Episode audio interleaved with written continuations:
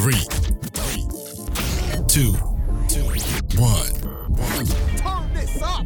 That's right. You're listening to the It's My Time podcast, a recording of the experiences, past and present, of everyday people. Yes, indeed. And, and, and, and now, here's your host, You know who it is? the one, the only, Let's go. Asher Tchoua. Hey, welcome to the podcast, Ashley. Oh, thank you so much, Asher. Um, this has been a delight just to have a little pre meet with you and to um, be back in the same screen with you. So I'm excited. Awesome. And for anyone who doesn't know you, who do you say you are? Oh, this is a good question. I used to wrestle with this because I think a lot of times that we equate um, the who we are to the actual title and what we do. Hmm. Um, so I'll say first and foremost, I will say for me, I am uh, a daughter of the Most High King, believer in Christ, and you know I would say that really what my kind of my, my bread and butter and the things that I really love is I really love um, people, service, uh, service to mankind. Uh, I love to organize. I love to help. Um, I love to be able to build things from scratch. Mm. Um, I think there's something beautiful about putting together something that has been unprecedented, something that you've never done before. So I do a lot of that, whether it's career, whether it's business, whether it is, you know, work in my community on boards and different things like that within my church. So, yeah. Awesome. I guess you sound like my type of person. Yes, exactly. Exactly. awesome. And um, tell me, like, where do you like? How'd you get started? Like, where where'd you grow up? Like, what was your upbringing Sure. like? Oh, well, my- upbringing, um, it was really cool. Like I am from Northern Virginia, right outside of DC. Mhm. And so I um, was raised by uh, my uh, my mother and also my grandmother. Mhm. And so my life was really um, really cool because I got to, you know, I was I went to great schools. Um, I actually went to Catholic school um, for a good portion of my elementary, was the middle school to uh, 12th grade. Mhm. And, but yeah, I was always maybe the type of kid that um, I really loved um, being social, but I also had to always balance that with taking my studies seriously. So while it wasn't that I didn't have an interest in academics, Mhm. uh, I just know I just always noticed a pattern of like, you know, I would just be talking, you know what I'm saying? And so, but I also knew too the importance of what was instilled in me, which was, you know, academics and making sure that you are on top of your schoolwork. Um, a funny story is that many people, um, you know, will ask me, well, Ashley, have you always been this way in terms of like organizing and like very like process driven and oriented? Mhm. And I would say yes, because I always go back to the middle school days of what would happen if I would bring a grade home that wasn't the best, and I would get the question, Hey, did you study? What was your process?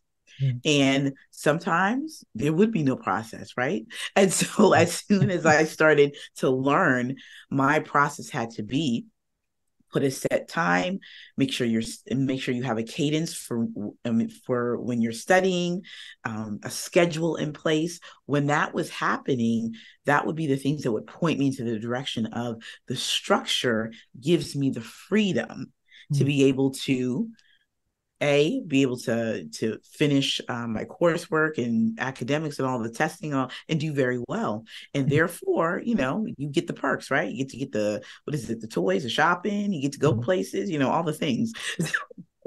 So soon and very soon for me even when i was in college same thing right? It was making sure that there was structure Mm. and so that was a huge part i mean the first two years i would say they you know they were okay academically um, but i was so excited to just be a part of just meeting people hanging out and Mhm. and just so that the the audience knows i'm a low risk taker so i'm not someone who was like I never really went off campus or anything like that.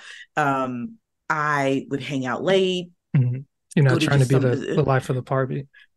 I, you know, the it was this is funny. It's it's it was a difference between balancing the life of the party, but mm-hmm. also like not being stranded places. Like I wasn't huh. about these horror stories, these horror right. stories that would hear about like they go off campus and then they're here, and then it's like we got back at 6 a.m. I just couldn't do it. But mm-hmm. I would mm-hmm. be with my friends on campus, hanging out and whatnot. But also at the same time, we would also be the same groups of people that would be in the library as well. Mm-hmm. You know, and so that was um that was something that was really really um, good um, yeah. at the same time so but but then you know you started to really hear um, well let me back that up mm-hmm. i really started to think through end of sophomore year all right ash you got two years left you know what does this all look like. you know and so that's when i really just had to start to talk to god about some things and i had to really start to say all right girl you know you need to make sure in terms of you know the the gpa that you had and you want to go to law school and all these things. What what does that look like? How are you going to change? And i just truly believe this is like one of my philosophies is that if you want something different you have to do something different so right. what does that what does that difference mean? Like, and it's going to mean something for different people. It's your habits, your systems, and your behaviors. So those are the fundamental things. Gotcha. It's funny when when you talk about habit systems and behaviors, it sounds like it's already been ingrained in you. And just how mm-hmm. you describe the dialogue between you and your mom or you and your dad, it's like I've, ne- I've never heard a parent ask like, "What was your process like?" It's always like, "Did you like what's this grade? Why did you get this? Or why didn't you get what you were supposed to get? That's get? Right. But the way that yeah. you described it, it makes it seem more, um, it's more digestible.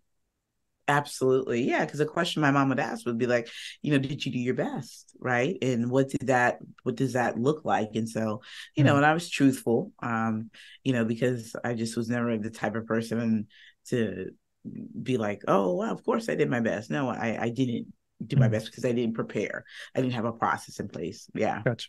That's encouraging. It's like you're you're encouraged to tell the truth at the same time. You're also encouraged to strive for your best. And That's actually right. like there's a dialogue there. It's not just a you'll do what you're told type thing. It's like, okay, right. like because when it when it always goes one way, it's like you can't really be surprised at the outcomes because it's the same story time and time again where we see it play out we see it play out. And some people maybe that don't pay attention to the typical stories are like how could this have happened? And it's like i guess you hadn't been paying attention like welcome to the world. Like these are the things that happen. If you do this you get this and that's how it goes. There's no secret no if ands about it. That's right that's right. And i think it was also a thing about you know um, my mother really just instilling upon me of like you know you have to be prepared for the world mm-hmm. right mm-hmm. i'm not always going to be you know right up there whether it was like picking up from school or whatever where have you you have to have skill sets you have to be responsible you have to be accountable mm-hmm. and so i think that has that was one of the um the tenets or the core philosophies that was just ingrained on me just very early age. You know what does it mean to be accountable? How you are accountable for your work. You're accountable for what you produce you know? And so in in your own young mind you're not necessarily thinking about being out and about mm-hmm. like you know and having a career or doing whatever. You're just thinking about like all right i just have to go pass this class. Mm. that's it. Yeah So how how did that change when you you kind of looked at yourself sophomore year and you're like, okay, what direction am I going to go? Like, what in which way did you end up going? Well, I ended up really drilling down to to making sure that again the systems habits and behaviors so really looking at you know what I was doing in terms of my major.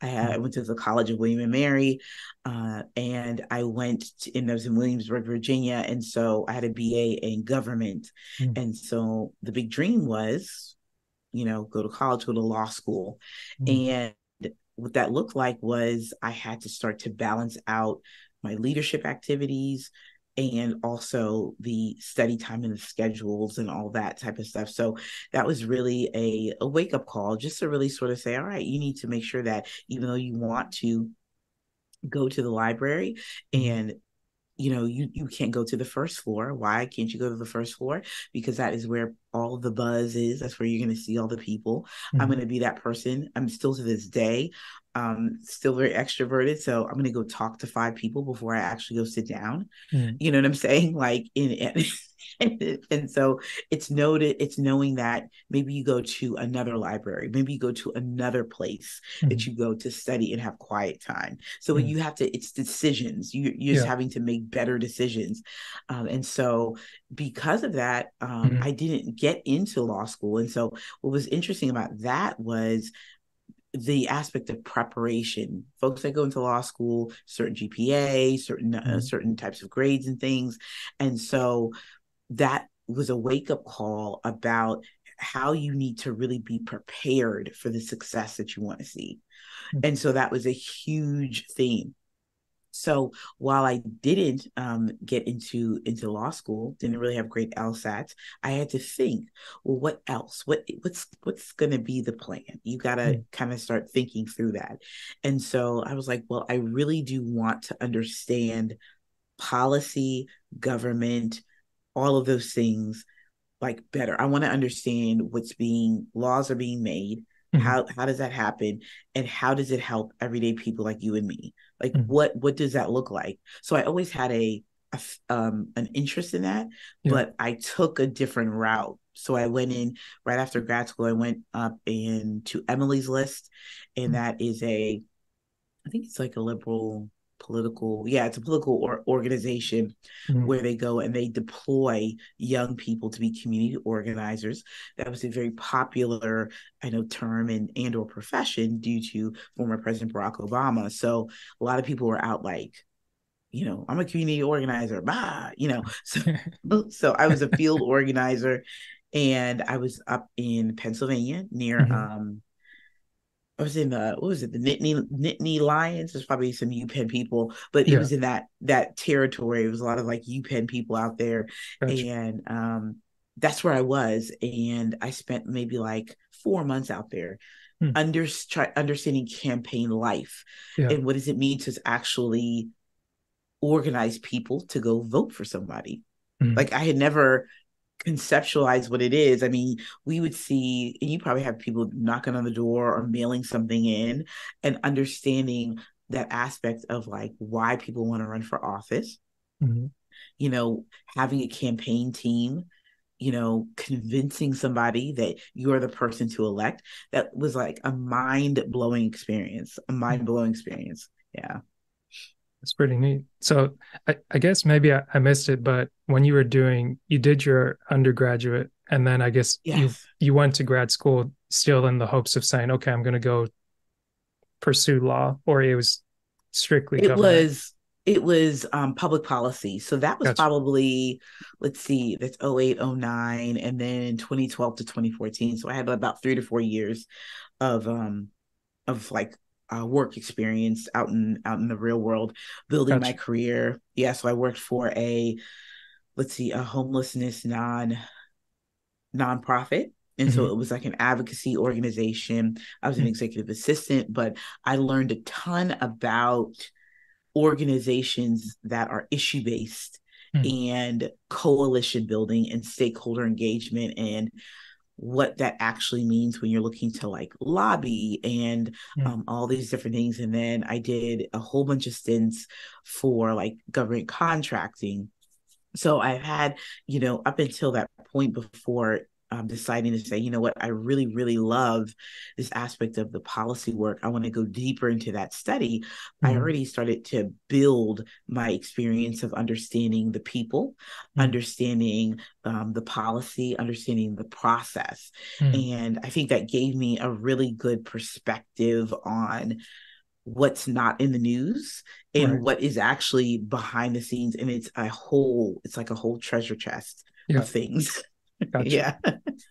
That's interesting because it, it's mm like for people that are that are interested in like policies and procedures, you don't you don't meet many people like that and i guess that was interesting to me because um going the engineering track we were people that like to tinker and and different things yes. like that and i think it it when like we both met through Breve University and being introduced mm-hmm. to like the disc assessment and being able to see the breakdown of that where you have your introverts, extroverts, but yes. then where you kind of overlap, you have the the D and C's, they're kind of like problems based, and then the I and the S's are people based. Yes. But it's like knowing that people can have all those aspects within themselves and then know what to tap into to connect with other people. I found right. it I find it pretty neat that you're someone that's both extroverted, but like most people that you see get into like politics, government, things like that, they seem to be like the charismatic person that like right. they'll they'll um what's the word saying? Like they'll sell ice to an Eskimo or like absolutely. they'll, they'll be able to like rattle things off that are like oh wow I didn't think about that. But then like you get 20 minutes 30 minutes into the conversation like wait what wait what did they say? And then it's like you don't think about it until like days days days but it's like to to meet you and to speak to someone that actually looks at okay here's what happens after the talking stops. Like here's what happens that even That's gets right. someone to a stage or that gets someone to understand what goes behind the veil so to speak is is pretty neat. Yeah yeah it's cool it's really cool and i think what um, i had started to have a deeper appreciation was understanding when i started getting into actual government agencies so i was at uh, let's see department of commerce i was at um, homeland security and it was cool and i also did a little stint on the hill mm-hmm. um, again this aspect of understanding the hierarchy of like structure and like policies that are in place and then what does it mean to implement it's a whole type of it's a different way of thinking that mm-hmm. i think was elevated and also it stretched my view of how people would go about solving problems and mm-hmm. so i think that you know i'll say to anyone who and i used to hear a lot of people say especially when it was like the 08 era and you know presidential years and things like that um, or local races and whatnot you mm-hmm. hear people say like i'm not into politics i'm not into policy. And i said well mm-hmm. you know actually like the the who like the company and the days in which your trash gets picked up that's politics that's policy. Right right. Whether you know and so people start to think about it, they're like huh? They're like what do you mean? I said no i that's local government right. that is a, an aspect of your supervisor or whatever the council um, depending on your township and your structure they're the ones that make in the uh, contracting for mm-hmm. the waste management company to come in yeah. you know and so all of that is it's not just cnn or being on a stage and who has a debate mm-hmm. It's everywhere and so i think the posture that I've always tried to to take was I never went into it with like, you know, like here's a policy I want to write and like, you know, I've always went into it as like, oh, this is what I would love to like be a part of, but I had to start challenging myself, not at that um at the at the surface level mm-hmm. and say, I don't really understand even at the local level, what does that mean? So I started joining like the Urban League and NAACP, and I wanted to understand locally what this meant. Uh, and so I had a, um, so I was on the board for the Northern Virginia Urban League, and um, most recently I'm with uh, the Thursday Network. Um, mm-hmm. And so a lot of what's cool about being a part of those types of organizations, and I encourage people to always to go to like your local um, meetings and things like that um, like town you know those town councils and whatnot mm-hmm. town hall meetings is because this is where this is this is where you can see policy making in action and so a lot of times when you know whether it's something on the news a tragedy and whatnot there's always a a little uptick of like how do we get involved and that mm-hmm. was my I, this before i was even had uh, any type of awareness i would just say to myself like well, Ashley, what does it actually mean to be involved? Right. Like, does being involved mean that you are what? Does it mean that you go and that you go out to campaign? Do you protest? Do you write letters? Like, and so I had someone that was a part of one of my organizations that actually walked me through what does it mean to be a part of change because mm-hmm. it's a cliche term. I want to be a part of change. Right, well, right. you know, I was I was asking that question. I was like, well, how does Ashley want to be a part of change? Yeah. Like, you know what I'm saying? And so I I would say to anyone out there that is that that whatever you want to pursue, whether that's um and we'll probably get into like how I got into business and all that yeah, um yeah. later, but like anything that you do, always challenge the why behind it. Mm-hmm. And and always think to yourself like what what is it that I want to do or even not want to do?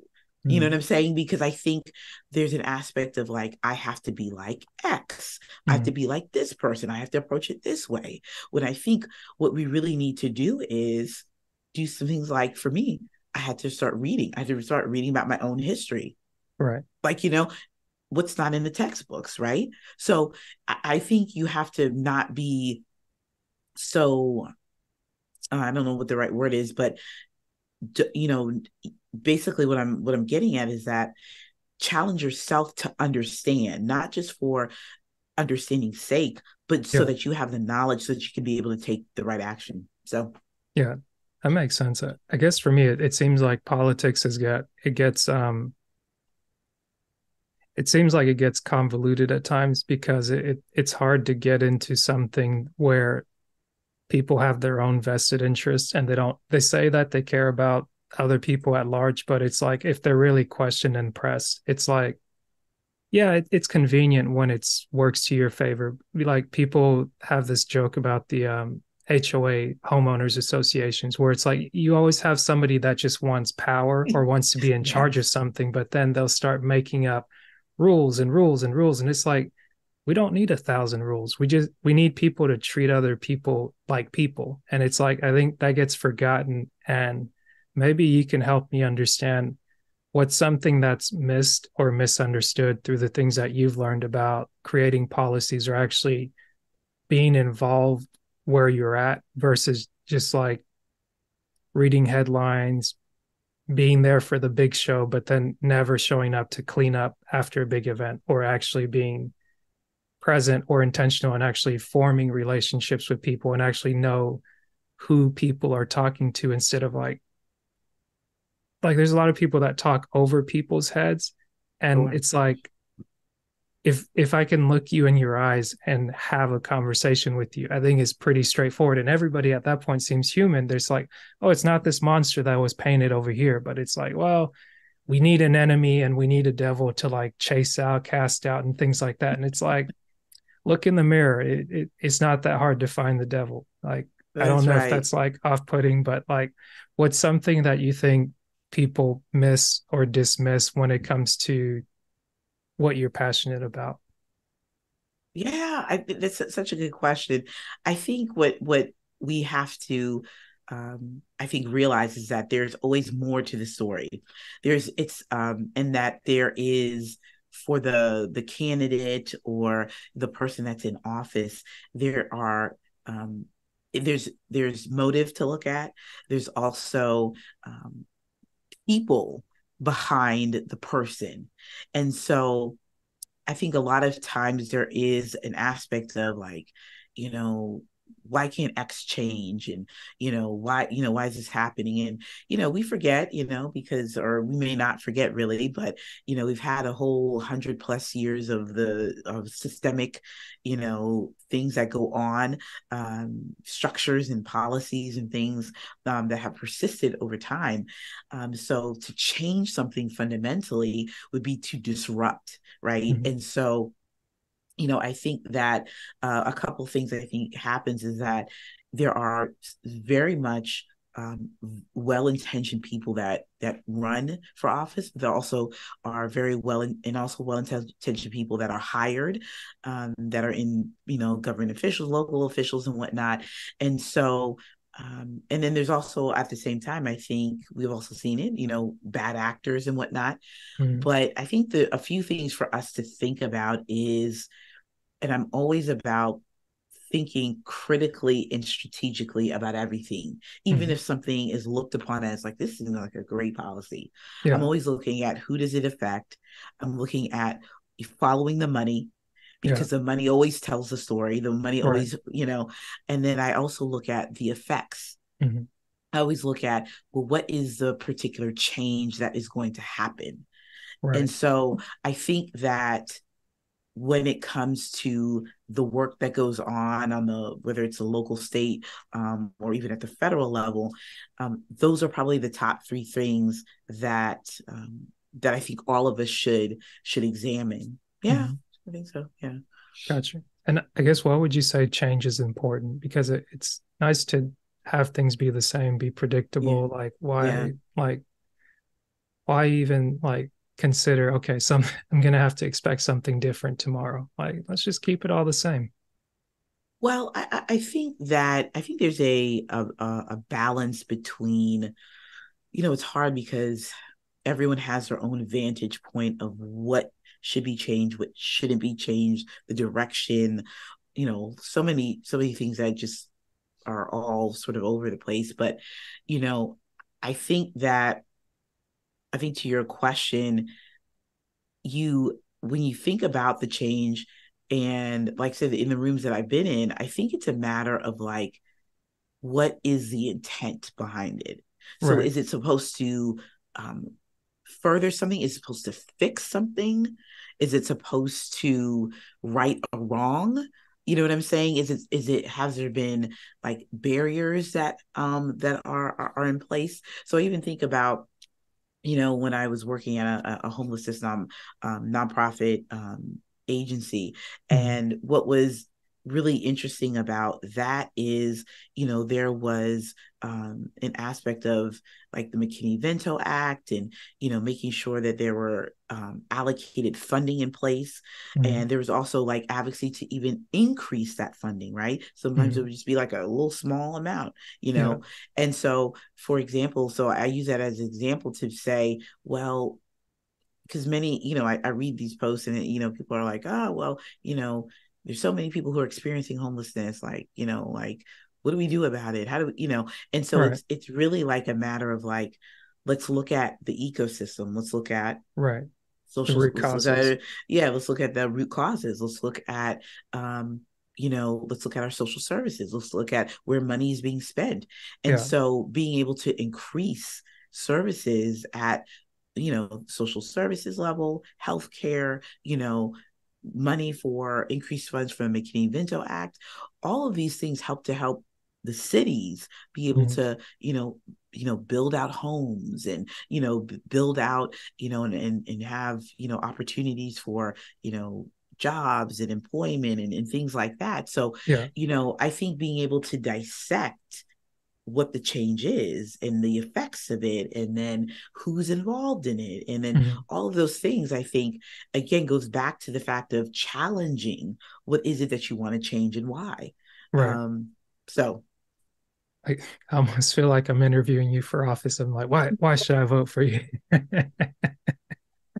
That's too funny. Exactly.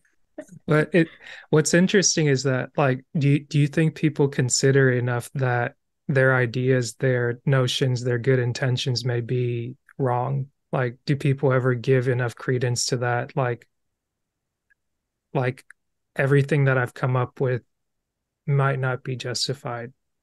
Like, how, how do you it's think possible people come across that? Because I, I feel like a lot of times the the problem with being just good intention but not being systematic or approached with enough critique is that we don't give ourselves enough pushback or the moment that we get pushback it becomes a thing of oh they don't like me they hate me everything's against me. It's like no it might not be that. It might be there's a legitimate considerations that haven't been made. And instead of taking our ball and going home it's that huh is this something that we can address? Or maybe i guess some people might say it's another distraction. It's something to get us off mm. the mark, so to speak. But it's like, I think sometimes like where I, whenever I think politics and the thing that like kind of divides me on it, but then it brings me back to it once it starts affecting me. And I'm like, okay, locally, this seems problematic. Can I address it or can I not address it?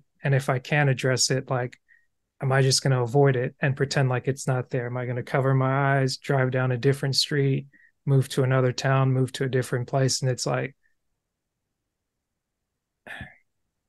like what what do you think?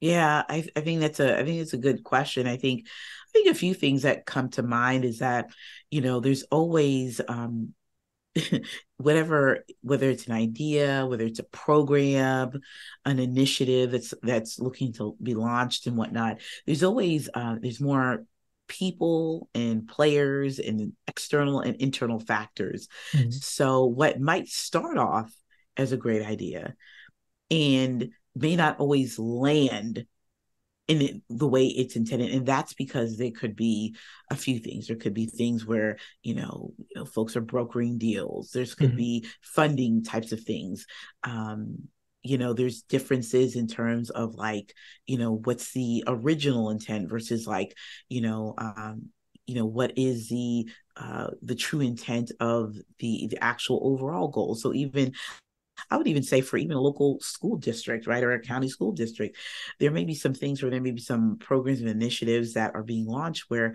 someone has the idea and said, "Hey, I want to. I think this is where we, you know, need to go," or like, you know, this is the direction because this is what the superintendent wants, mm-hmm. you know. But it may, it takes a little bit of time to massage the actual idea, the mm-hmm. actual structure um, who's involved, um, having having the money, you know, um, piece to it, right?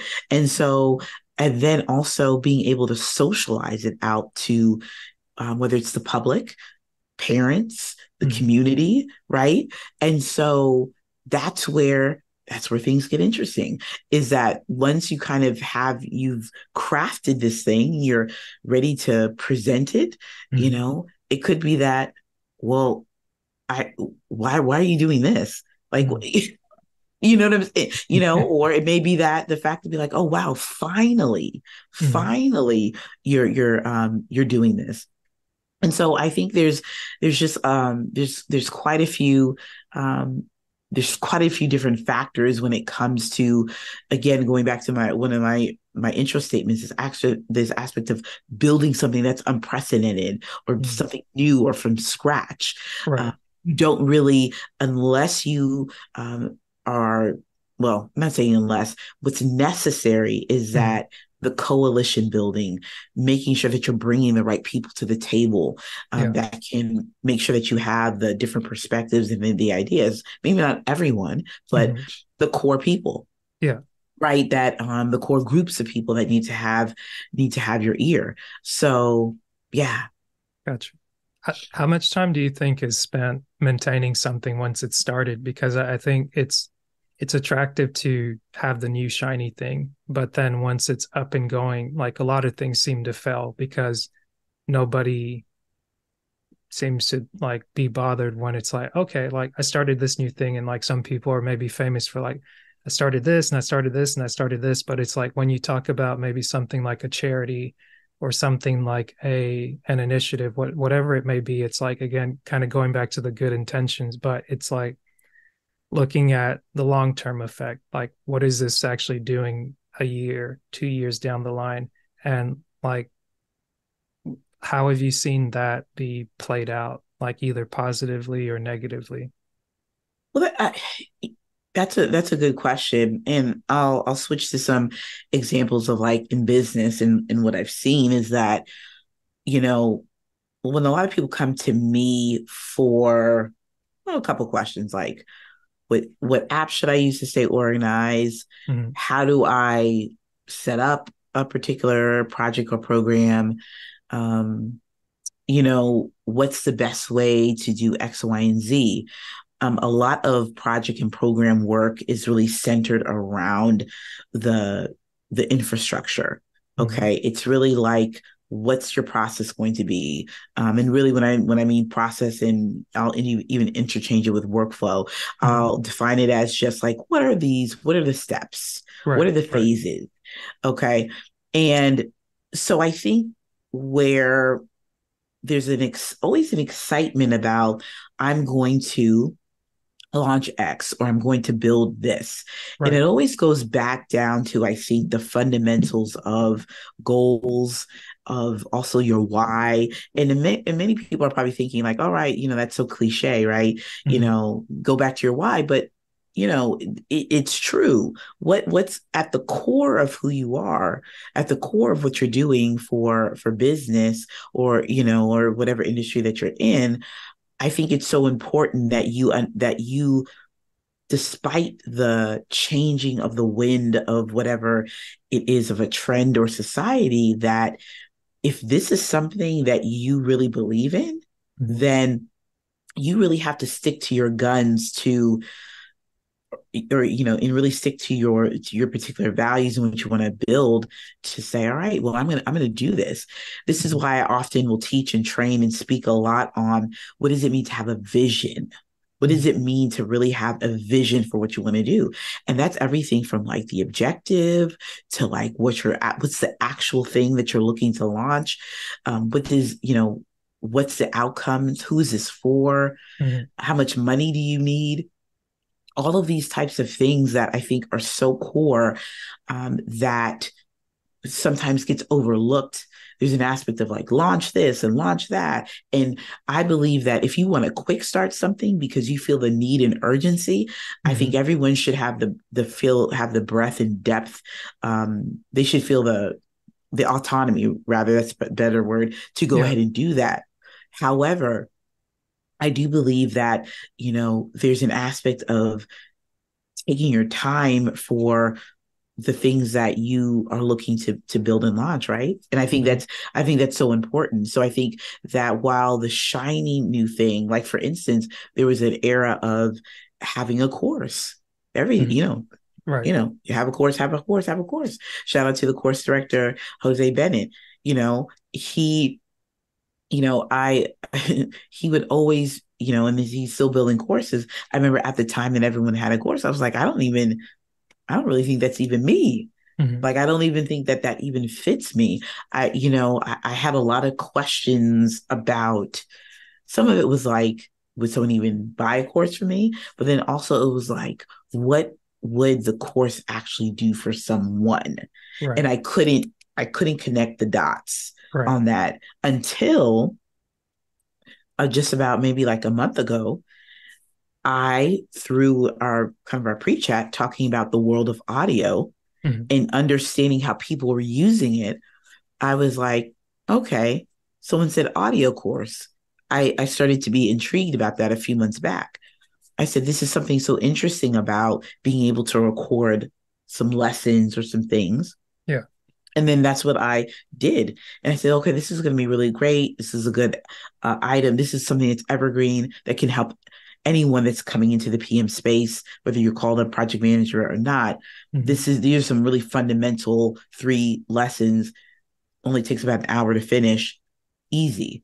Gotcha. And and so I think back back to your original question, I think that this aspect of like, you know, let's follow the shiny thing. I think you got to be careful about how many trends is it going to take, you know, for yeah. you to really kind of feel as if, you know, all right, like I'm always on top of my game. I think it's the I think the same thing goes with with with the beloved uh golden child of AI. I think it's the same thing. I right, think you have right. to really I think you have to understand and for me it's not about not wanting to partake in AI, but mm-hmm. I had to even get down again, challenging what you know. Yeah. Can Ashley Shuler, can you even define artificial intelligence?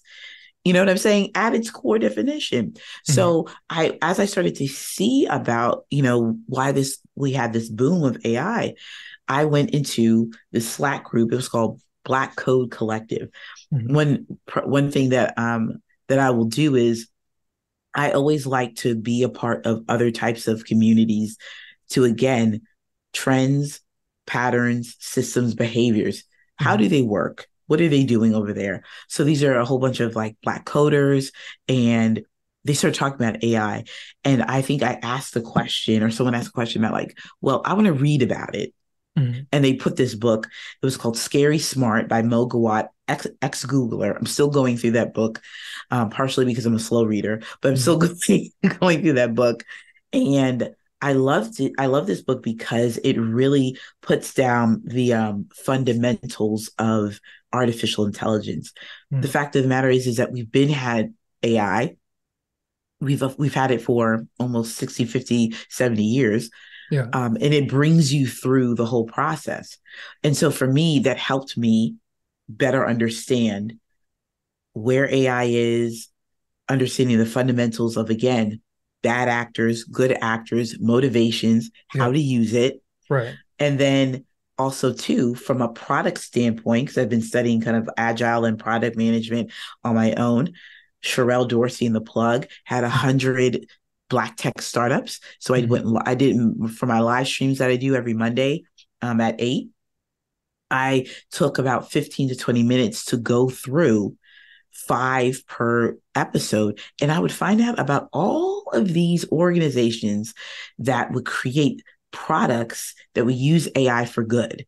And I said, that right there, I can get behind. Um, when, I, when you, you know, say use AI for good, what what does that mean? AI for social good, solving a problem. Because really, at the core, uh, some of my my own core values is that I'm the when it comes to any of the work that I do, whether it's you know working in the the policy and government space, whether it is actually working in the community, in business. I'm always very much interested in like social impact work. I'm interested in how does a program or project or initiative that I'm helping somebody build benefit somebody to go and either improve either an existing process or improve the way that they're thinking. Um, right. And so for me, if I can see that, mm-hmm. I can see better about how I can connect to this rise of and I can't even say the rise. I would just say this is that we're in an era of just the booming of this particular how to use um, how to use AI because again, it's it's been out for a, right, long right. minute. Gotcha. So for me, I connect. I connected better for people that were using AI for you know for like healthcare and like or you know how to go about. And I was like, okay. I was mm-hmm. like understanding how to how to use it, and so um yeah. So. Gotcha. I guess kind of maybe keeping on the business hat and bringing yourself into it, like, and kind of pivoting back to the policy, government, politics, things like that to uncover some things maybe because for me it's like some sometimes with language I get lost in the the fog, so to speak, or I get Absolutely. lost in the vagueness. That, that's why I try to ask a lot of questions, not to it's good, in, not to interrogate, but no. sometimes sometimes I do try and interrogate the space and not like the person. That way, I can kind of get an idea of like, okay, I'm hearing this, but then I'm yeah. hearing this, but then I'm yeah. like, where exactly am I? But um, in creating things that are new and making something fresh or learning something or getting involved in different organizations and different groups like how do you inform yourself in like your role? Like how do you yeah. how do you measure like okay someone says they want to make an a an organization to save the puppies. And it's like oh what what could be wrong with saving the puppies? But it's like okay like five years down the line, this turns out that this was they're having a front to save the puppies while they were like smuggling drugs and doing something else. Oh. But it's mm. like because we were paying attention to this, like nobody who's gonna pay attention to this. I'm not not trying to get you in trouble, not trying to start a conspiracy or right. anything like that. Right. But it's like certain things have kind of like played out in more ways than one.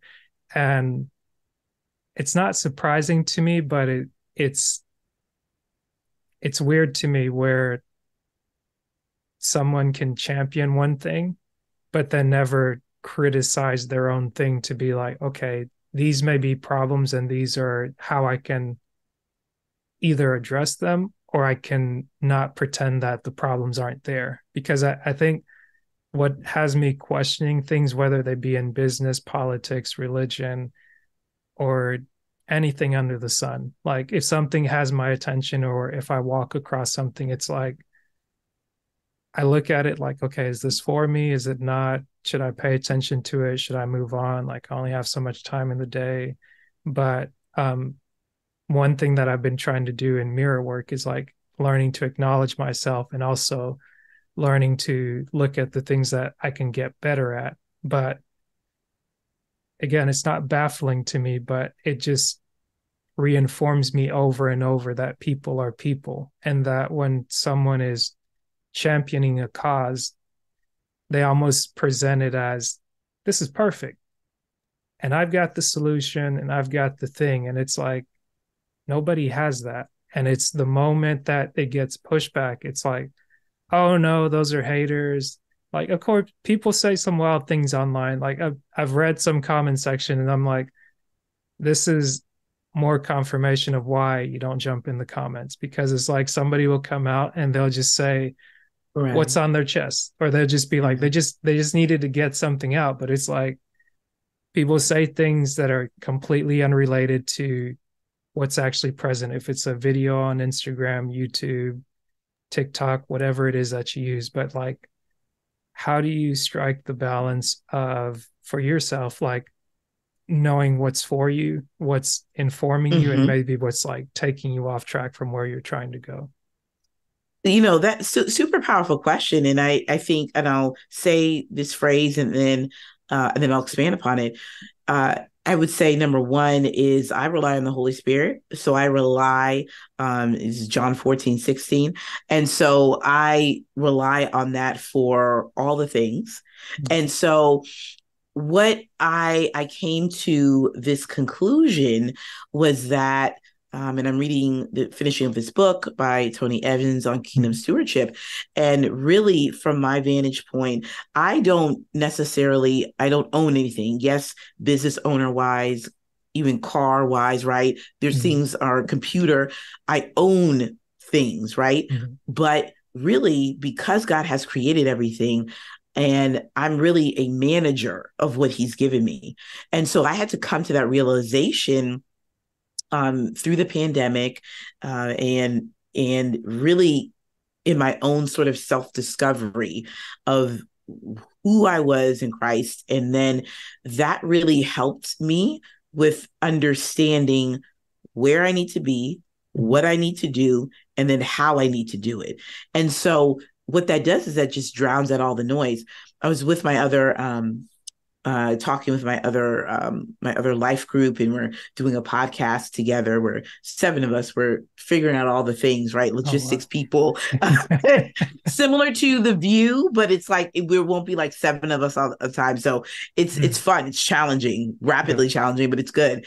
But one of the things we said on a live stream that we did over, um, earlier this summer is I, one of the things I said was is that we have to take into account that we have to take information and turn that into action. Mm-hmm. because a lot of times and this happened to myself because i'm speaking from experience information overload. We're just fed we're just fed we're just fed. Right. But it's like do you even need to consume that? Why are you consuming that content? How is that actually going to help you to make the next best decision. So even mm-hmm. to your point of like being a part of different Slack groups, I want to also make sure to put a little asterisk by that. I'm not someone who is in there you know, for four hours a day in each of these groups. But mm-hmm. what it's doing, again, it's it's me being able to see systems, behaviors, and habits because mm-hmm. it's not an aspect of like, oh, I've learned everything that I've known because I like have certifications and blah, blah, blah, blah. But it's like, okay, how can I challenge myself in understanding how individuals are working? For instance, in this event planning space, I'm in a great um, Blacks in Events group. Um, and they are, are just 100 plus, I think it's like 200 plus event planners. I make it a point, not all the time, but I mm-hmm. say, hey, I'm not an event planner, but I've done like, you know, meetings and corporate meetings or, or whatever the case is. These people are full on professionals. But I love to see the fact that project management is baked inside of event planning. So yeah. I love to see designers, um, you know, folks that are graphic uh, artists, people that work in that space. I love to see how they work. So I'm right. always I'm contributing in that way. So I think, you know, to your point of like, you know, this aspect of like, how do you govern yourself accordingly right mm-hmm. um it's really it's it's getting and understanding getting clarity mm-hmm. about what it is that i need to focus on i said okay lord all right for this particular season you know what is it even for business career whatever where is it should my focus be you know and that has been a game changer for me because operating in my own strength, I was just tired. You know mm what I'm mm. saying? And then I also wouldn't make the right decisions. Yeah. You know, I was just like, you know, I think, and again, there were some decisions that sure they worked out, but you know, I, I may have questioned now the timing of it, or like, did it actually get me where I exactly needed to be? mm And so I think that, you know, for anyone that's out there listening, you know, it's you you really got to get a handle on understanding that you know your gifts your talents and where you are right now honestly you know those those directives in your plans they they do come from god you know and they do come from you know a place where you have you have purpose. But again Asher's purpose and then mine are going to be totally different. So the way in which we may collaborate in the future, it's not an aspect of the competition thing. It's an mm-hmm. aspect of like, how is it is is there a synergy or not? But even mm-hmm. if there is a synergy, okay, let's explore and how we find that. I'll go on this little tangent on this um this aspect of um collaborations and again this aspect of where you need to be mm-hmm. i think that there is beauty in really finding commonality or you know an aspect of like oh i need to like be here or be there or be in the room and i think there is I think you should go to the conferences and go and get the courses um, and the books and the things that uh, and collaborate with the people that you know are, are really going to help to elevate where that you're looking to go. But right. I also think too, something that I just had to really figure out is that I cannot be everywhere. And I can't just because I may have an interest in this. Mm-hmm. Is it the right timing? Okay, Holy Spirit, tap into me. Do I, you know, because there's many things for me that pique an interest because um outside of the DISC, um, Strength Finders is mm-hmm. one of my other favorite tools. And I forgot what is the one. Oh, I think it's Learner. Mm-hmm. Is in one of my top 5s mm-hmm. top five. Oh, I love to learn. But does it mean that I have to actually take this on at this particular moment? Mm-hmm. So there was like a podcasting, some sort of a four uh, class thing that this company was doing. I was like, oh, this is great oh i should do it. Not you know what i'm saying? Like you gotta you, you gotta get a level of understanding of like what do i have going on? Yeah. Does it make sense? Right? And then asking all right is this really holy spirit? Is this really the right person i should be partnering with? Conference i should be going to? Um, collaboration? Is this really the right room that i should be in? So i think you know i'm all about getting in the room and getting where you need to be because I, mm-hmm. I I do believe the power of the proximity, but mm-hmm. I do believe in the right timing of it because you know if if if the character piece and again this is something that I'm I'm learning and continuing to learn right now is that you know I don't want my character not to be in the right place. If I go to if I have an opportunity that's presented because I'll mm-hmm. just be in shambles you know what I'm saying? I'll just and I'll I'll definitely fumble the play if my motives are not right, if my character is not right. So I think the the back to your question about you know how is it that I you know de- decipher right like where and when and who and how for me it's just relying on relying on God relying on the Holy Spirit to really um to really reveal and to show all right you know this is and again the more that I'm in my word, the more that I'm in prayer, the confirmation will come.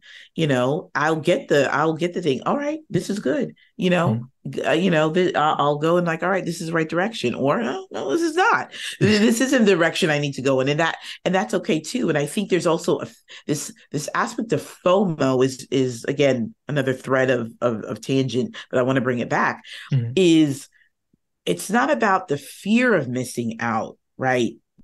because I think that's a lot of the pressure to either do something or be somewhere or wherever the case is. But mm-hmm. it's an aspect of understanding your season and what you're called to and mm-hmm. what does that is going to require of you and it just may not be that the alignment may not just be there so don't fear this aspect of missing out but just if it's going to if it's if it if something needs to repeat or happen again it'll come but it'll come even better. Mm. it'll come even better the, se- the second time around. So right. i just want people to understand that don't feel as if because i i haven't gotten to this or i need to do this like ah um you know it's all to shambles. It's not all to shambles. Right. It's the season it's the timing um and it's also just recognizing knowing it's for you. Yeah. Gotcha I hope you're not pressed for time. Oh, okay. Let's gotcha. yeah. I was, yeah. I was gonna Come say on. I'm not I'm not trying to rush you. But okay. Um, what's um what's what's something that you've seen be effective and either self-sustaining or just have some type of longevity from the time that you got into college or to present day? Yeah the long the the what's what is what have I seen? What have I seen? Um that you I like. probably would that uh, yeah, I would say um a couple things I think that has sustained me. I said two, oh, well, two things. One, I would say that faith has always sustained me. Mm-hmm. I would say that's probably uh, where I was college, you know, and up until now it's only like you know you kind of have like that that like that line is like very and then it goes up right? Yeah. there's a spike. That was probably it.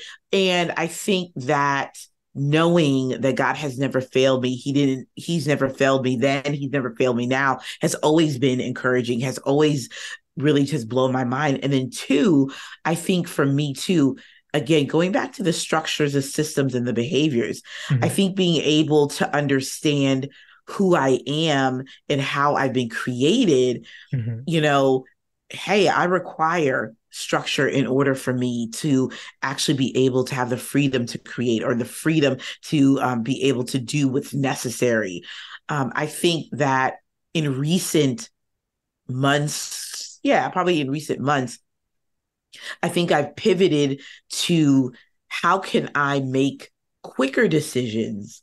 Mm-hmm. How can I be comfortable with what people in the product space have said, which is like build in public or like build a minimum viable viable prototype.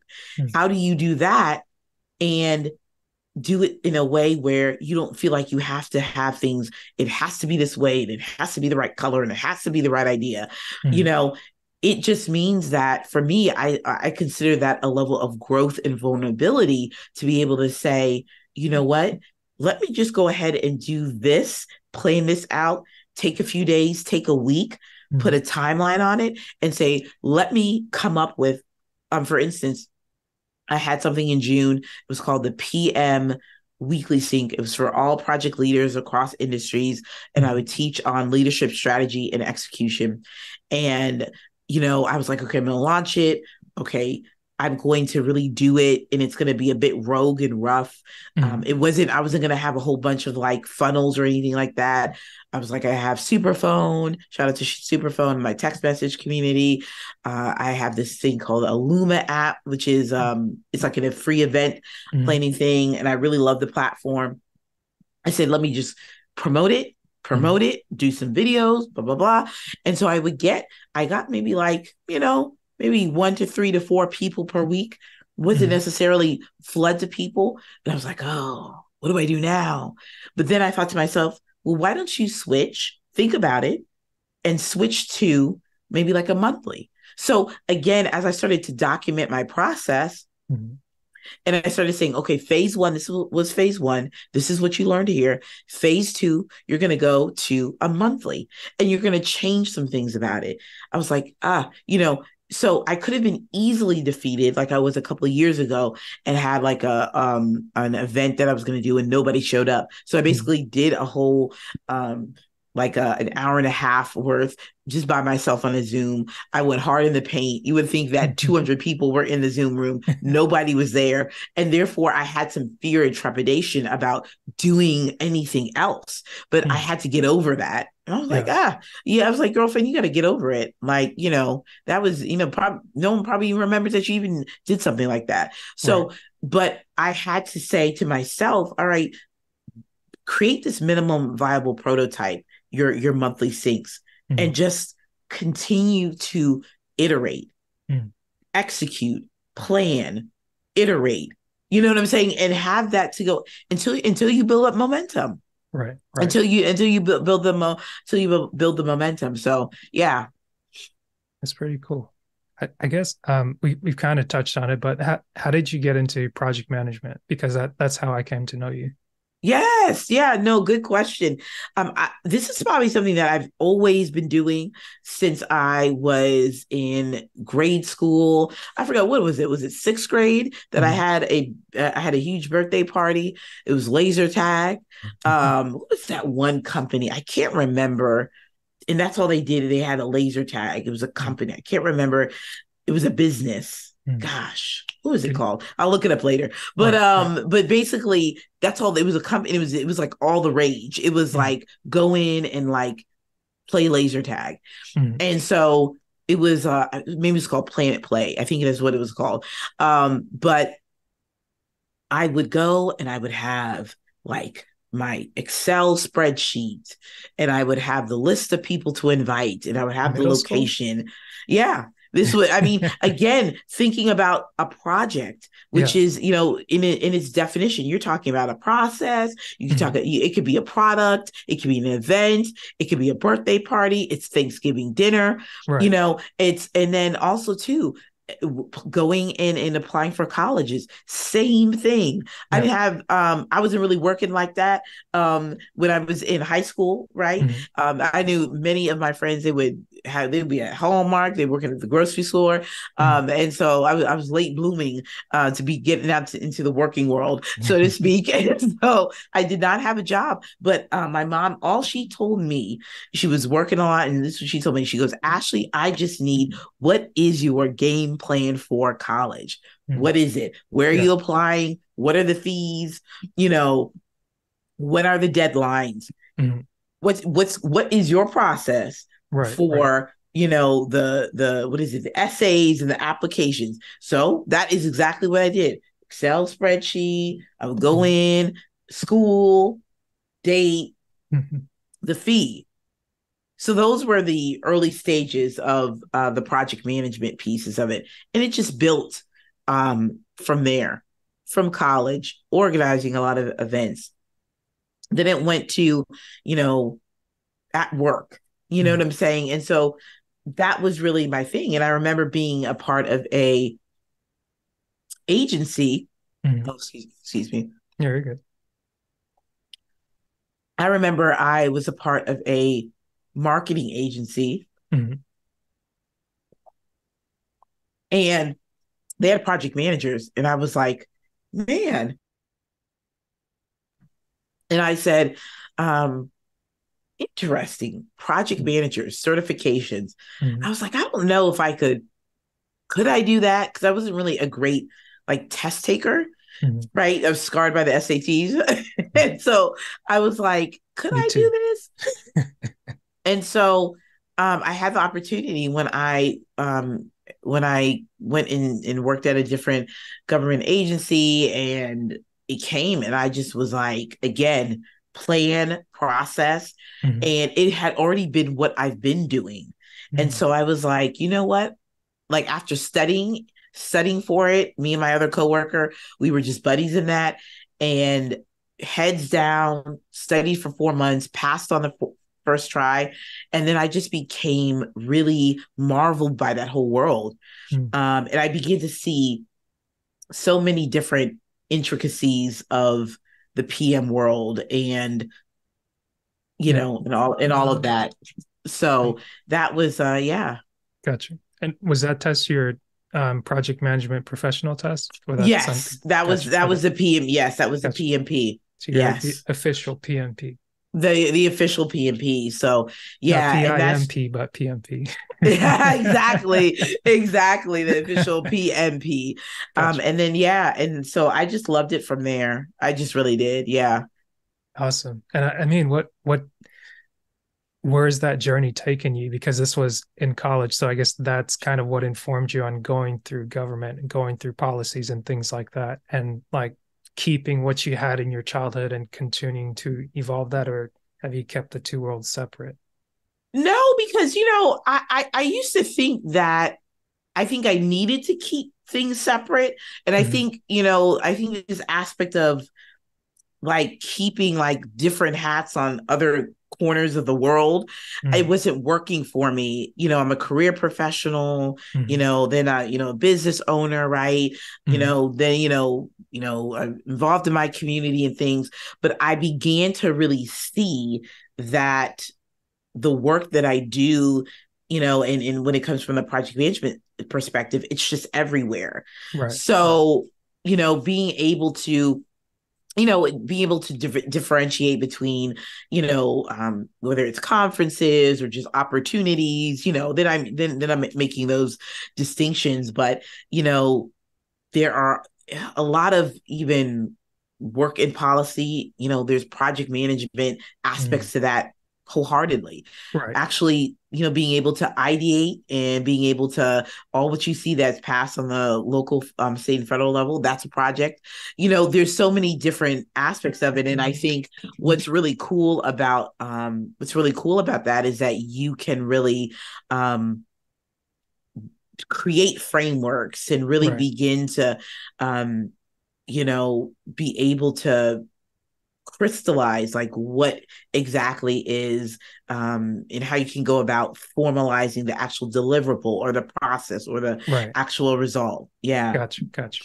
I think that's that might have been what i was driving at because I, I think that's where we we kind of connect because like from the engineering standpoint that feels like that's the that's the thing that drives us. And I, sometimes i don't know if people think we don't care about people because we do so much tinkering. It's like, yeah, we don't yes. want to talk about the fluffy stuff. We don't want to do the admin stuff. We just want to do the work, get the outcome, and continue to do more work to help more people. But I think in that, that's right. Like, it's important to both be able to talk to people in the way that people want to be talked to, but also have the actions that meet the outcomes that people want. Because at the end of that's the right. day, if like if you have an accident, everybody wants to know what's going on. Like, are they okay? What's going to happen to fix it? Like, can we do something to avoid a future accident and things like that? But like being able to tie those two things together and being like, okay, like this informs me a little bit more about who Ashley Shuler is. Like, yeah, how did you venture into podcasting? And like, how, mm-hmm. like, because that makes sense how you use all your experience to be able to teach do webinars, do Zooms, do funnels, everything like that. But like what led you into podcasting and kind of like the mini conversation we were having to like you niching yeah. down and being able to follow that track to where you're at now. Yes. Um, so, you know, being in like a consultant space, there was a, a there's this aspect of like, all right, how do you how do you get your voice out there? And so mm-hmm. in the pandemic, you know, we had to learn about creating your personal brand and like getting yourself out there. So mm-hmm. I wasn't even really even interested in doing lives at all mm-hmm. um, until we had like Nikki Saunders um, from Deeper Than the Brand, and you know, and her, her encouraging um, people to go live. And how she would go live five times a day. Um, and then I was like super scared about going live, but I, I did that like July 2020. That's when I mm. started to go live on Sundays, 2 p.m., and just having a lesson, right? Yeah.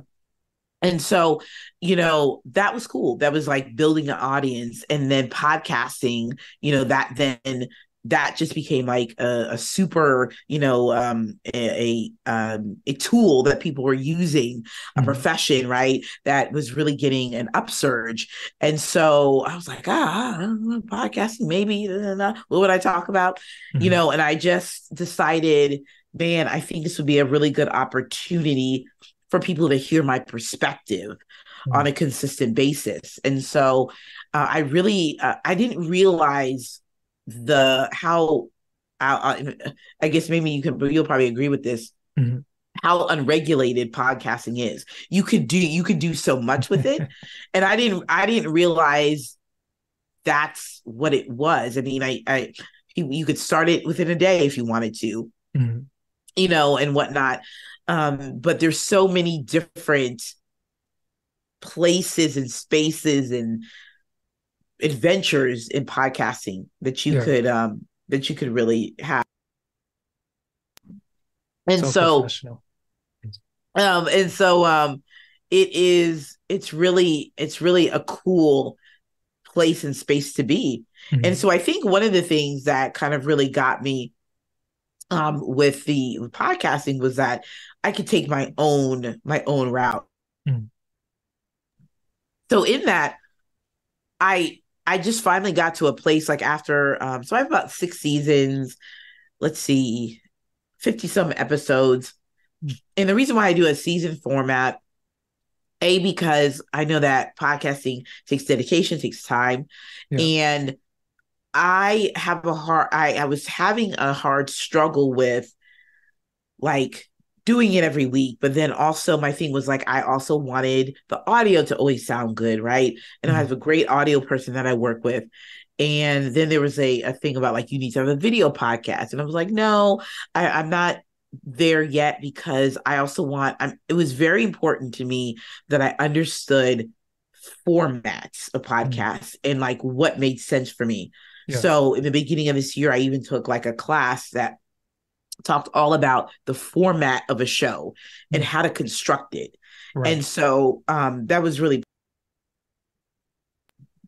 and so um, with that what was really good is that I was able to see and construct my podcast in such a way right. that it made sense. Gotcha. Yeah.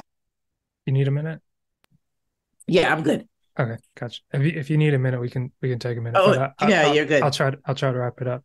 But that's pretty cool. And so, like from being in Breathe You, being in project management, being in government, and then seeing like, okay, we've been talking about this thing, talking about this thing. Okay, podcasting something I can do.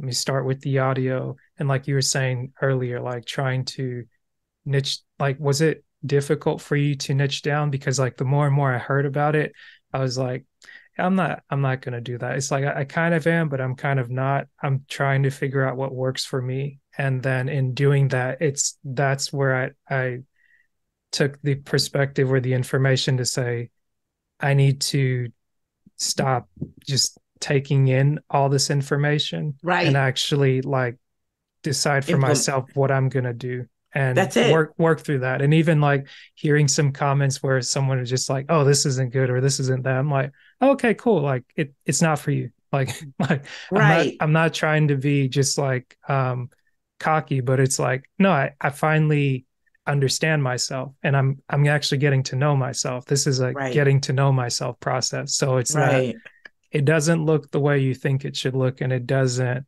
behave in the way that you think it should be hmm. whatever that means but it's like if someone wants this it's like hey go go there for that. If you want that go there for that. If you want that go there for that. But if you want this like come here. Like come sit down have a conversation have a dialogue put your feet up cut the grass whatever you're doing like enjoy your day. Because it's like how was that a difficult process for you? Because like we you talked about the like the technical aspects like being comfortable like okay i, I got to yeah. and like hear my voice and it's like okay maybe i don't hear my voice all the time like maybe i give it to somebody else that can help me clean it up a little bit or just like do the editing and then put it out because then that's one less hurdle i've got to get through or one less mental thing i've got to think about and always be like i've got to i've got to it's like no like going back to government policies and things like that. It's like it takes a village, or it all starts with a village, and maybe That's once right. It becomes this giant thing, we forget that we're really a village. Like you might not like your neighbor, but at some point, like if their house burns down or if your house is burning down, you want somebody to be like, hey, like I'm gonna come help you put out the fire. I've got a fire extinguisher. Maybe I got some water. Like you don't want to just not have any kind of relationship. You you want to know people. Yeah, I would say for me is that I went through with like uh, there's a there was a creative side of a lot of different themes that either I was hearing mm-hmm. and and trends and things and then there was like different ways I wanted to do the podcast. And so again, I had this idea of like it has to be something where it's like Netflix limited series. Mm. People are able to digest. They are also able to come back to yeah. certain episodes. And I wanted things to be actionable, um, you know, for people to mm to to get from. So I spent the first season talking about system related things and then I went and like I think there was like it was just me. And mm-hmm. then the second one was interviewing people and systems, life in in business. Mm-hmm. And then I think there was like the third one was season was about all project management. Mm-hmm. And then the fourth season was all about um, the the system behind purpose, how mm-hmm. people found purpose in this pandemic sort of season. So that was pretty mm-hmm. cool. And then the fifth one was all about the power of team. And so what I did was that there was a a notion or idea of like I need a team, I have a team, I have a team, and I would never see anybody's team. So right. I was like, let me go and interview the person and their team.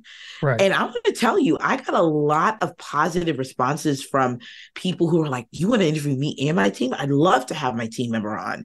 Yeah. Like, and that be that was like a huge thing. And so I I planned a lot of my season. It takes a minute for me to plan because I got to sit down and or I'm organizing it within ClickUp. I got my little templates and whatnot, and mm-hmm. then I just have to like like really go through and like all right well what do i want to say and like what are the interview questions and you know so there's a lot of again research and prep and mm. everything that goes into it right. and i really um i and i think for me the the biggest thing was like again, I wanted the experience and the sound to be mm-hmm. really, really clear. So I was like, all right, I got music made, intro, outro. I just need someone to clean it, clean it up so mm-hmm. that it's really, really just crisp, right? Mm-hmm. And so I think for me, the biggest thing, even for like the power of team, you know, I also have a thing about like who I invite. Mm-hmm. I have to make a list. I have to think about it. I pray on it. Mm-hmm. I kind of like think and I think through well, why would I want this person on? What is it that I'm thinking? And then I also do personalized invitations. Mm-hmm. So I'll do personalized invitations because I want people to hear the heart of what I'm doing. And it's not a this again, this goes back to an early point about the collaboration piece. Yeah. It's like it's not a thing where it's just I'm trying to do something because it's trendy.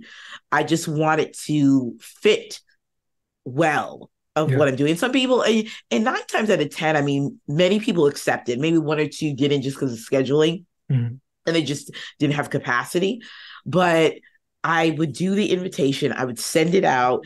Um, and then some of that, you know, the follow up, the back and forth, you know, you're just trying to get people that's that's kind of, you know, you you know the deal. Just probably just figuring out how people can can get on. But other than that, like you know, the last season, my communication season that's up right now, um, it was really a great opportunity for me um, to really look at it from the perspective of like, all right, well, how do we dissect communication from a team perspective mm. from a um, from a leadership perspective from even like the tools that we use and the clients um, that we communicate with i feel like that's a huge it was a huge theme and so I wanted to really break it down. Yeah. And in such a way where, again, it's an aspect where people can really go through like, I'm going to go through like the first three episodes, or like, I'm going to go through async communication because that's something I haven't heard about, you know, and then Ashley's giving tangible steps. Now, mm-hmm. here's an interesting aspect about feedback, right? When you're saying like it's not for you and all that. I mm-hmm. was in a uh, like a a podcast huddle and people are listening to episodes. Somebody brought to my attention that live stream Ashley Shuler because mm-hmm. I have one on Mondays on my YouTube channel, mm-hmm. and the podcasts are different. There's right. different energy levels. Mm-hmm. So I thought that was such really good feedback because someone said, I picked up someone else was like, Yeah, I picked up on that because they were like, I enjoy seeing you you in your face in mm-hmm. terms of like the lessons and the things animated, funny, you know, yeah. like able to break down the information. And then I feel as if even the audio piece is it's still good content, but that it may feel oh maybe a little bit lecture style. Mm-hmm. So right. I thought that was cool to see because I thought to myself, self, when you do the the next season, I'm in the planning season right now, or I'm starting that. Okay, well, how do I make sure that the experience from video to audio matches, mm-hmm. or maybe it doesn't, or maybe I just need to change up the format, which I have mm-hmm. a, a pretty good outline of kind of how I want to do the the format of of the of the new podcast, mm. how I can kind of change it up. But that's and again, that's where when I'm saying it's unregulated, right? Yeah. And I had to take the whole pressure off of like, oh, it has to be this way, and Right, right. no, it is still it's still me finding out what is the best format yeah. that is going to make sense because to me it's always my last season and then this upcoming one is really going to be focused on have I really nailed it with the content and how it's going to be able to again materialize for someone to actually take action on that's right. going to have to be and i have to figure out a way like how, how to how do i measure that right, right. and and how does that that kind of go but uh, i am excited about it i lo- love the world of, of podcasting uh, and i love to hear from people like yourself and um and others that have the journey. So I love to meet with like people who do. Um, I was at a podcast meetup uh maybe like two months ago mm-hmm. and i met with like someone who does audio engineering and like you know in, in in in that whole world it's like a whole it's like tucked away in a cave i guess like right, you just don't right. know about these things like of like what people do and it's like fascinating yeah. so i just encourage anyone um and someone made this comment someone said i've never met someone who has very targeted areas of why they're learning what they're learning. And I said that's a, a really cool observation because going back to the earlier point of like, how do you know like what's for you and what's not for you? Is yeah. that I'm very selective about what I'm going to dive into for a particular season. And that's right. not by calendar or um, you know, by calendar. So things that are going to speak to me for the podcasting piece oh yeah i'm going to i'm going to find the time for that. Things that are going to um that that pertain to the project product and agile space mm-hmm. you know that's um that's what i'm going to to do. And so i had to release myself from the pressure of like oh you have to learn it in this amount of time and you gotta no it's like i'm not a product manager maybe yet maybe i will be but mm-hmm I'm also going to connect with those people and ask them questions. Right, um, right. And I think that's a I think that's a great pro tip for anyone that's listening about how where is it that you want to grow, identifying those areas, and then not in and not doing too many, but because again, you have to get your own capacity for how you want to learn and how you want to and how you want to grow. But you know, LinkedIn is such a great place. I'm always in a DM, sending a voice me- memo to somebody, um, just really learning about their background and their journey. And then also asking those critical questions of like, you know, hey, here's a book to read. Like, and I just one is out for delivery now. And I was like, okay, this is great. This is going to give me a really good foundation um, for me to understand X, Y, and Z. And so, um, yeah, I would say that's really kind of like my full podcasting journey thus far.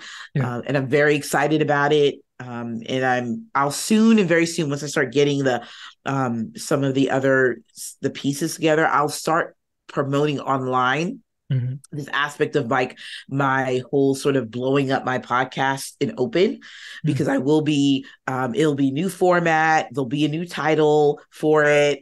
Um, and then I also want people, I have a Miro board, mm-hmm. um, M I R O, and it, it'll be an opportunity for people to provide feedback on that. Because again, this aspect of some experimentation of like product and things, what does it mm-hmm. look like to build some of the, this aspect in public?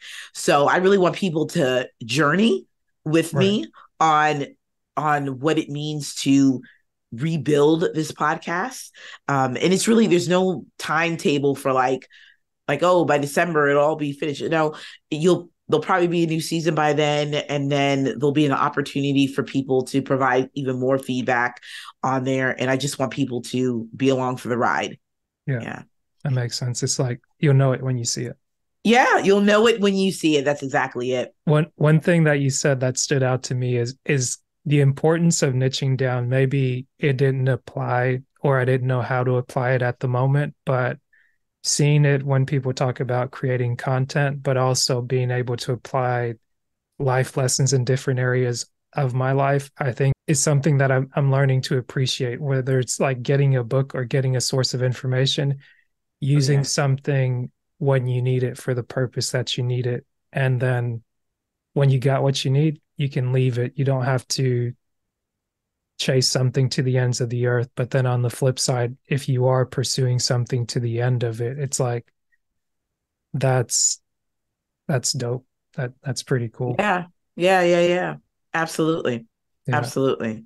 And, yeah. And I think to your point, one of the things you, you brought up with change, I, I think your podcast process explains and expresses to me like how change is important in ultimately delivering something. It's like, okay, you you do something, you put it out, you get feedback, you do something, you put it out, you get feedback. And it's like you continue to tweak it because it's like, okay, like if I'm doing something effective enough to where someone can talk to it, even if even if in my case it's like someone just screaming out. It's like, oh, okay, like this caught someone's attention and something motivated them right. to put a few words together. It's like, okay, like maybe it didn't strike the response I needed, but it got their attention. And then it's oh, like yes. next week or next month or next year, if they're back again, it's like, okay, like something's something's happening. I don't know what it is, but something's happening. And it's like learning how to tweak what works for you. And and I really like how